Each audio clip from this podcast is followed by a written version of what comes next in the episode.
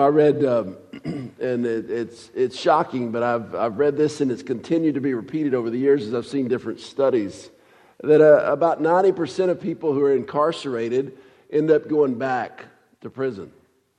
And of that number, uh, uh close to 70% of those people actually want to go back to prison because it is comfortable, because uh, it is difficult to get out into the world and, and to change. It's, it's difficult to have that freedom for them.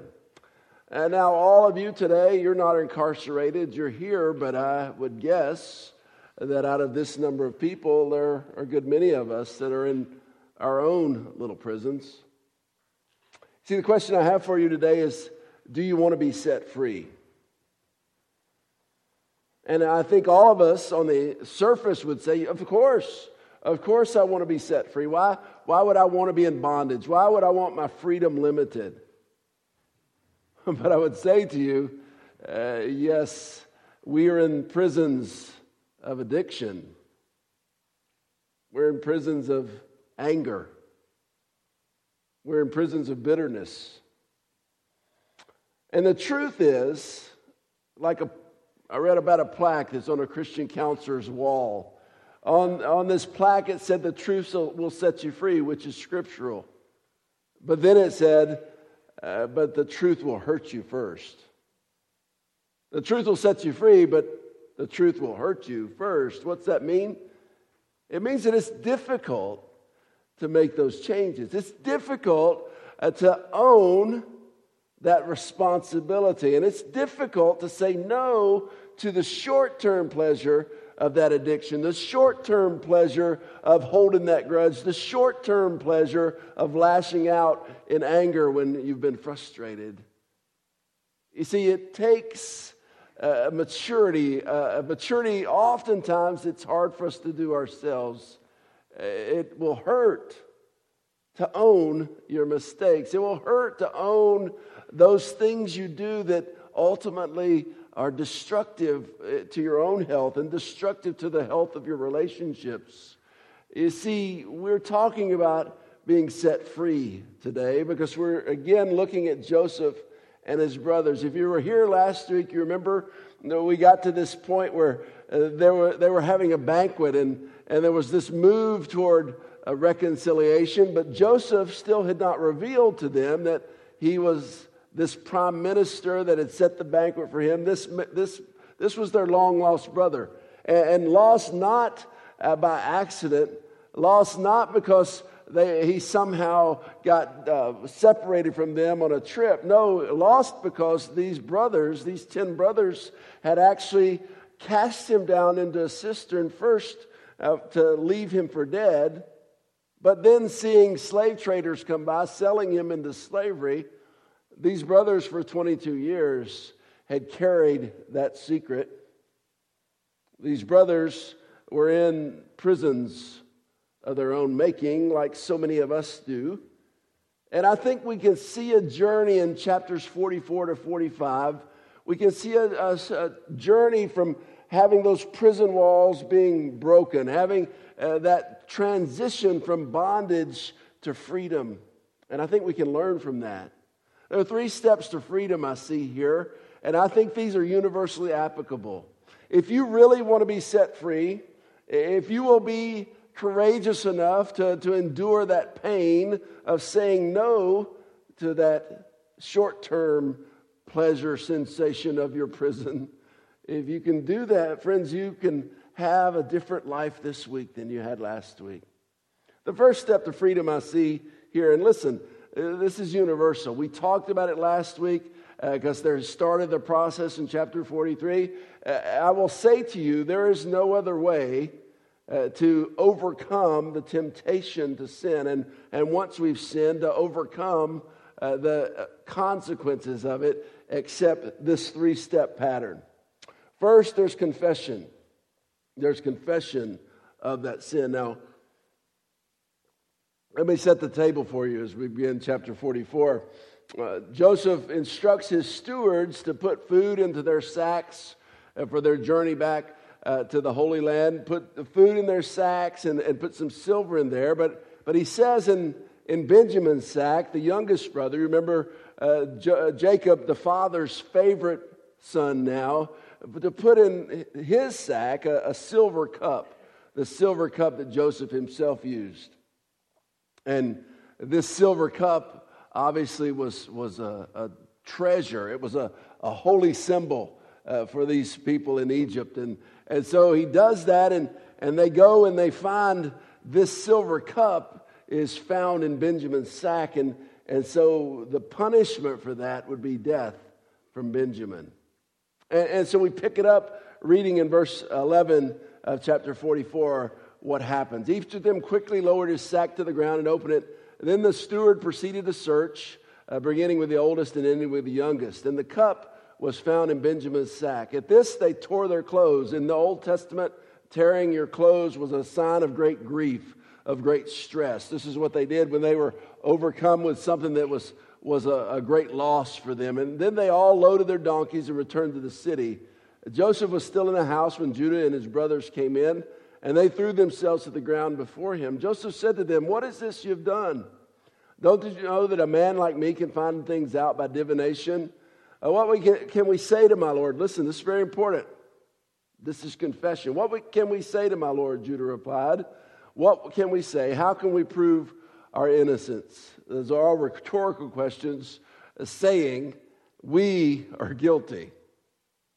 And God has uncovered your servant's guilt. See, it is vital for us to understand every sin is a sin against God, but it often is reflected in sin against other people. And it is vital for us to own that. But it is difficult to do. Our tendency is, when we know we've done something wrong, is to what? It's to cover it up. It's to cover it up.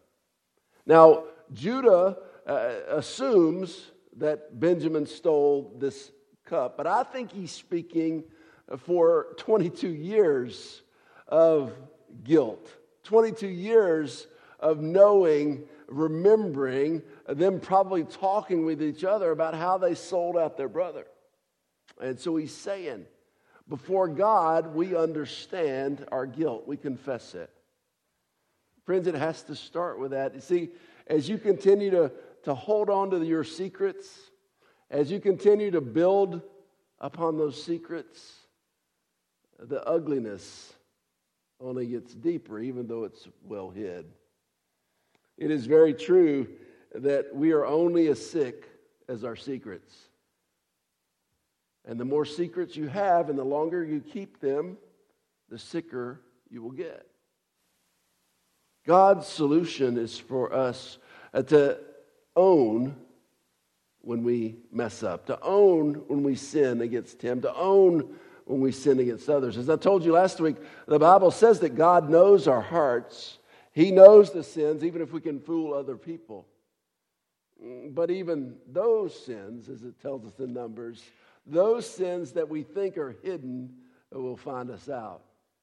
And so, confession is the beginning of this step, uh, this, this journey back to freedom, to truly living as free people. The truth will set you free. The uncovering, the unraveling, the exposing of the secrets will set you free. The second, repentance is that second step of freedom, repentance. And we see this in Judah. Now, uh, the longest speech in all the book of Genesis is recorded in 44, 18 to 34. This is Judah, the brother who kind of took the lead this is Judah giving an impassioned defense of Benjamin uh, to Joseph. He didn't know this is his brother yet, but he gives this impassioned uh, a defense of pleading for Benjamin's life, for Benjamin's freedom. And notice what he says. Notice this supreme expression of love. Notice this development of maturity in Judah. He is willing to exchange his life for his brother. Jesus said, No greater love hath a man than this, than he laid down his life for his friend or his brother. Verses 33 and 34. Now then, please let your servant remain here as my Lord's slave in place of the boy. And let the boy return with his brothers. Now, can I, how can I go back to my father if the boy is not with me? No, do not let me see the misery that would come on my father. He not only, they are willing to confess, to own up, to expose their secrets, but he also is willing to take his brother's place. The actions match up with the intentions, with the verbalized intentions. So does the Bible say if we want to get right, we need to confess our sin and then repent of it. Uh, we need to not only confess uh, verbally our sin, but we repent. We change our mind and then change our direction, change our action. That's what's going on here. And then reconciliation is that third step. Reconciliation. That is uh, seeking to bring those relationships back into balance, both with God vertically and then all around us, to seek to have uh, positive, healthy relationships with those around us, to, to overcome our tendency, each of us, to sin against each other, uh, to uh, have this cycle, as it were, of confession, repentance, of forgiveness, and reconciliation. That is God's dream. It's a beautiful story in chapter 45. Uh, Genesis 45 is, is one of the greatest examples of reconciliation in all of Scripture, of the miraculous gift of forgiveness. Oh, look, we read it together. And then Joseph could no longer co- control himself before all his attendants, and he cried out, Have everyone leave my presence. So there was no one there with Joseph when he made himself known to his brothers. Now, I've told you this, I'll, I'll, I'll, sure I'll tell you again. I want you to, like, just imagine yourself in the scene. He clears the room and, and he, he breaks down and he, he says, I'm Joseph. I'm the brother you sold into slavery and thought was dead. uh, and he wept so loudly that the Egyptians heard it. And Pharaoh's household heard about it. I'm sure they were going, What in the world is going on? Are they attacking him? Then Joseph said to his brothers, I'm Joseph. Is my father still living? and here's an understatement. But his brothers were not able to answer him because they were terrified at his presence. You think? And then Joseph said to his brothers, Come close to me. And I'm like, I would not have been first in line. You go first. I don't know that I want to be first. When they had done so, he said, I'm your brother Joseph, the one you sold into Egypt. And now do not be distressed and do not be angry with yourselves for selling me here, because it was to save lives that God sent me ahead of you. That's spiritual maturity. That's godliness. Imagine what it must have felt like to be rejected and sold by your brothers, yet this is what he says to them. For two years now, there's been famine in the land, and for the next five years, there'll be no plowing and reaping. But God sent me ahead of you to preserve for you a remnant on the earth and to save your lives by a great deliverance.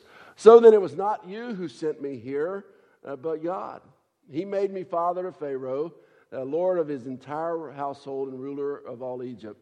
Now hurry back to my father and say to him, This is what your son Joseph says uh, God has made me Lord of all Egypt. Notice he asked in verse 3 about his father, he asked in verse 9, he'll ask in verse 13. He knows his father must be getting older, but listen, there's a principle there. Uh, notice all sons and daughters want to hear from their father that he's proud of them. All sons and daughters want to have that positive relationship. If you're a dad, make sure your kids know. Make sure you're connected with your kids. Make sure your kids know that you're proud of them. That's what he cares about. And I hurry back to my father and say to him, This is what your son Joseph says God has made me Lord of all Egypt. Come down to me, don't delay. You shall live in the region of Goshen and be near me, you, your children and grandchildren, your flocks and herds, and all you have. I'll provide for you there because five years of famine are still to come. Otherwise, you and your household and all who belong to you will become destitute. You can see for yourselves, and so can my brother Benjamin, that it is really I who am speaking to you. Uh, tell my father about all the honor accorded to me in Egypt and about everything you've seen, and bring my father down here quickly. And then he threw his arms around his brother Benjamin and wept, and Benjamin embraced him weeping. And he kissed all his brothers and wept over them. Afterwards, his brother talked with him. The truth will hurt you first. It's tough. Reconciliation, both sides. Those who are confessing and repenting, and those who have to forgive. But notice the joy. Notice the rightness of this moment. And then think about what it means to you. Think about it, what it means to me. Can we handle the truth? I think we must. Because the power of broken relationships, the power of being in those self imposed prisons to create negativity in us is not worth the seeming control of holding the secrets, of holding the cards. Uh, there are three relationships I want you to think about today as you think about being set free. First, you and Christ. You and Christ. The same pattern needs to happen when we first come to Christ. Maybe today you're exploring. Maybe today you're trying to figure out the truth. You're trying to figure out uh, what uh, is your relationship with God and how it can grow. It's the same pattern confession, repentance, Uh, reconciliation, restoration. 1 John 1 9 says, If we confess our sins, he is faithful and just and will forgive us our sins and purify us from all unrighteousness. God wants nothing more than to be close to you. You were created in the image of God. You were created for relationship with God, but all of us use our free will to do things that God doesn't want us to do or, or to not do the things God wants us to do. And, and because of that, that sin can cause estrangement, it can cause a distance. But our confession, our owning our sin and repenting of it, can lead to that relationship being close again, that reconciliation coming back together again, us, can, us walking closely with God. You in Christ. If you choose to confess and repent and be reconciled, God will accept you. He loves to have that relationship again. And not only that, we, we have that on an ongoing basis to continually be agents of reconciliation. 2 Corinthians uh, chapter 7, verses 8 through 10. Even if I caused you sorrow by my letter, I do not regret it. He's talking about 1 Corinthians. Though I did regret it, I see that my letter hurt you, but only for a little while. Yet now I'm happy, not because you were made sorry, but because your sorrow led you to repentance. That's the pain. The truth will hurt you first. The, the sorrow led to repentance. But you became sorrowful as God intended, and so were not harmed in any way by us. Godly sorrow, godly pain, brings repentance that leads to salvation and leads no regret. But worldly sorrow brings death. That is, sorry about not climbing the ladder, sorry about not having every financial thing that you want, sorry about not getting your way all the time.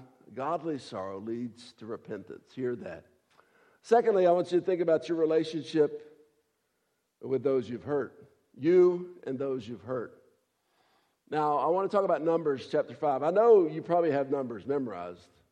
I mean, you make your preacher proud because you have the book of Numbers memorized. Uh, maybe you have trouble sleeping and you read Numbers for uh, a little help. Numbers chapter 5 has these amazing verses. The Lord said to Moses, Say to the Israelites, any man or woman who wrongs another in any way and so is unfaithful to the Lord, that sin is first against the Lord, is guilty and must confess the sin they've committed. There's confession again. And then repentance to the reconciliation. They must make full restitution for the wrong they've done, add a fifth of the value to it, and give it to all, all to the person they've wronged. You see, uh, the restitution, doing what it takes, taking the initiative with those you've hurt, is what that says to us. Trying to make it right. That's what it, that's what it says to us. If we want to be set free, if we want to have positive relationships with those around us, those that we have hurt, we need to take that initiative and do what we can to make it right. That's painful. may be painful to your wallet. It may be painful to your pride, but it is the way of freedom. It is the way of reconciliation. It is the way of joy. I say this to you those who insist on maintaining their pride end up alone.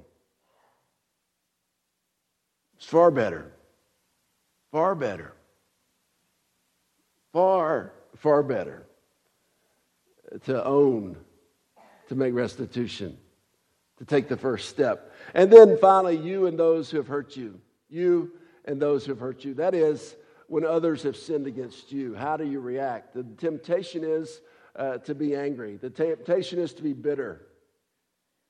But you know, Scripture has a different way. As Joseph models forgiveness for us, so does Jesus tell us that is the way for the Christian to live.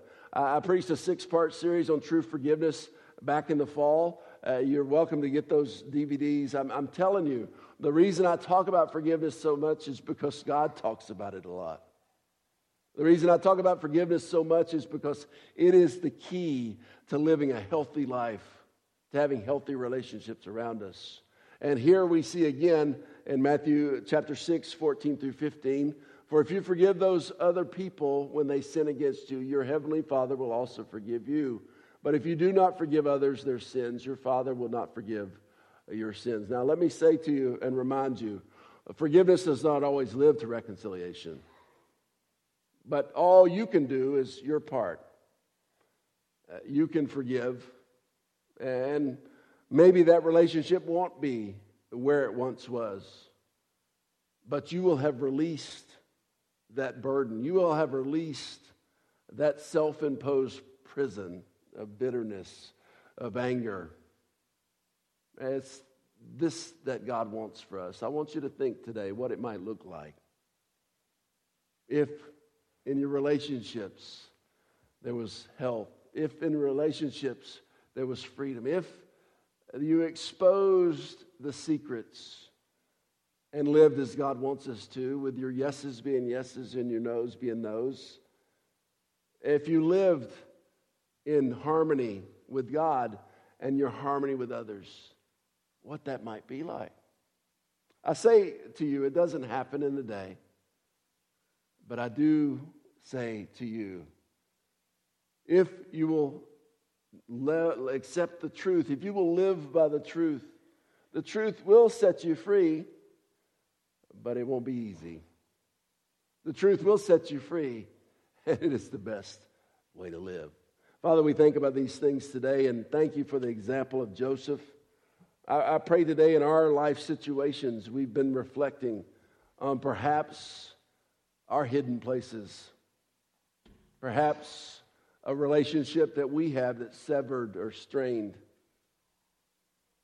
perhaps ways in which we need to confess and repent to you. I pray your Spirit's leading us and will lead us this week in mending our relationships, mending our relationship with you, mending our relationship with others. It takes courage uh, to confess secrets, but how freeing it is. Father, I thank you for your love and your grace. I thank you for your forgiveness and your courage, and I pray you fill us with those in Jesus' name.